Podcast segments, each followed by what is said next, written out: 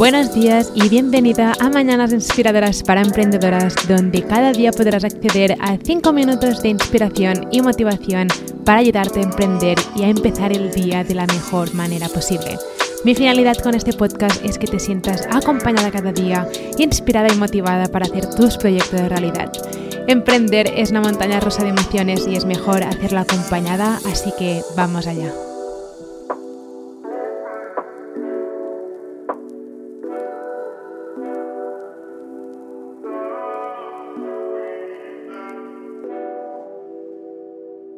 Hoy quiero compartir contigo los cuatro miedos que tienes que empezar a dejar atrás para emprender online.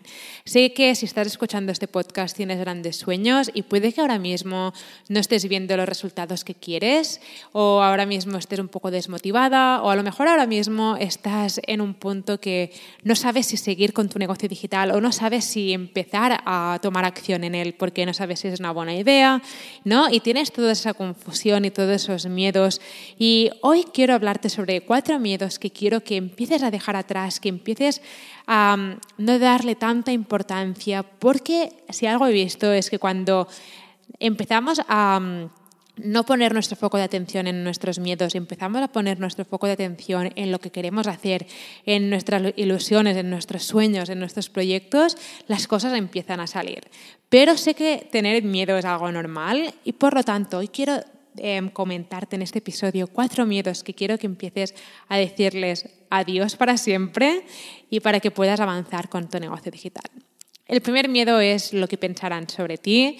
Lo he dicho muchísimas veces y a veces siento que me repito mucho, pero quiero que lo oigas y quiero que te entre y quiero que te quede súper claro que lo que pensarán sobre ti la gente y lo que opinará la gente sobre ti no está en tu control, es algo que no puedes controlar y serás mucho más feliz y vivirás mucho más tranquila cuando sepas que lo que piensa la gente sobre ti a ti realmente no te incumbe. Tú realmente no puedes hacer nada sobre la opinión de los demás sobre ti y vivirás mucho más tranquila y mucho más feliz cuando lo aceptes. Así que lo mejor de todo es aceptarlo y decir, vale, eh, no puedo controlar lo que la gente pensará sobre mí, así que este es un miedo que voy a empezar a dejar atrás porque no puedo controlarlo. El segundo miedo es la perfección. Creo que como, como emprendedoras que somos, cada vez que creamos contenido o queremos sacar un producto, es como que queremos que esté perfecto. Queremos que el producto digital que estamos creando sea perfecto. Pero lo que he visto muchas veces es que hay muchas emprendedoras que se quedan encalladas en la perfección y acaban no tomando acción. Así que empieza ahora con lo que tengas y ya irás mejorando, ya irás avanzando, ya irás retocando, pero empieza con lo mejor que puedas hacer ahora y recuerda que siempre puedes mejorar tus productos y tus servicios, pero que para poder mejorar tienes que empezar a avanzar y tomar acción eh, con lo que tengas ahora. El tercer miedo que tienes que dejar atrás es la comparación. Creo que este miedo es horrible porque es como esa sensación de hay gente muchísimo mejor que yo, ¿quién soy yo para hacer esto? Y esto es algo que por ese motivo tengo una relación un poco amor-odio con Instagram, sobre todo, porque es como que Instagram te muestra, no sé, te muestra todas esas imágenes y es como que entras en un punto de comparación y realmente a nivel personal Eh, vivo mucho mejor sin Instagram porque me centro en mí, en mi negocio y no, me, no entro en esa comparativa constantemente de esa persona está haciendo eso, esa, esa emprendedora está haciendo lo otro, debería hacer también esto. Así que la comparación es otro miedo que tienes que dejar totalmente atrás. Recuerda siempre que tú no puedes tener competencia, nadie puede ser tú y por lo tanto no puedes compararte con otra persona que a lo mejor está haciendo lo mismo que tú. Eh, eso es genial porque realmente hay un espacio para todos en el mundo digital, pero no quiero que te quedes atrapada en esa espiral de la comparación porque es horrible y quiero que puedas avanzar con tu negocio digital y la comparación la puedas dejar atrás.